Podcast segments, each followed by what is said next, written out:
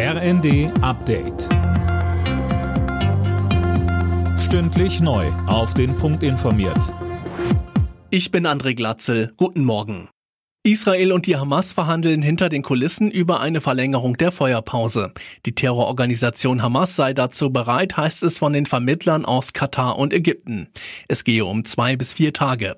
Auch Israel ist laut US-Präsident Biden dafür. Bundespräsident Steinmeier will sich heute am zweiten Tag seines Israel-Besuchs mit Premierminister Netanyahu treffen. Außerdem besucht Steinmeier ein Kibbutz und ein Krankenhaus in Ostjerusalem. Nach seiner Ankunft gestern hatte er Israel Deutschlands weitere Solidarität zugesichert.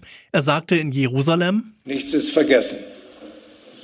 Nicht die Erlebnisse derjenigen, die ihre Angehörigen verloren haben.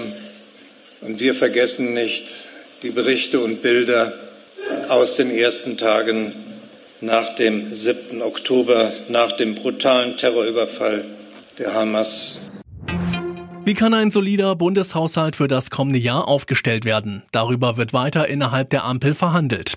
SPD-Fraktionschef Mützenich ist etwa offen dafür, die Schuldenbremse auch im kommenden Jahr nochmal auszusetzen.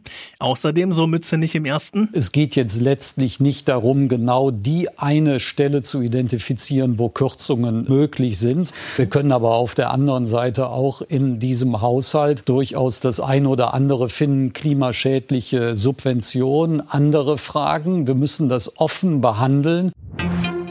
In der Bundesliga hat Hoffenheim gegen Mainz 1 zu 1 gespielt. Damit stehen die Hoffenheimer weiter auf Tabellenrang 6. Außerdem trennten sich Heidenheim und Bochum 0 zu 0.